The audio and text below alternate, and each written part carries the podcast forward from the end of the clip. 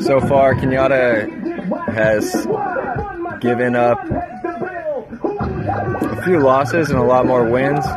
Tend to be super excited and do extremely well in the first three innings, and this is no different. In the bottom half of the first inning, Kenyatta reaches first two men, hit by pitch, HPB.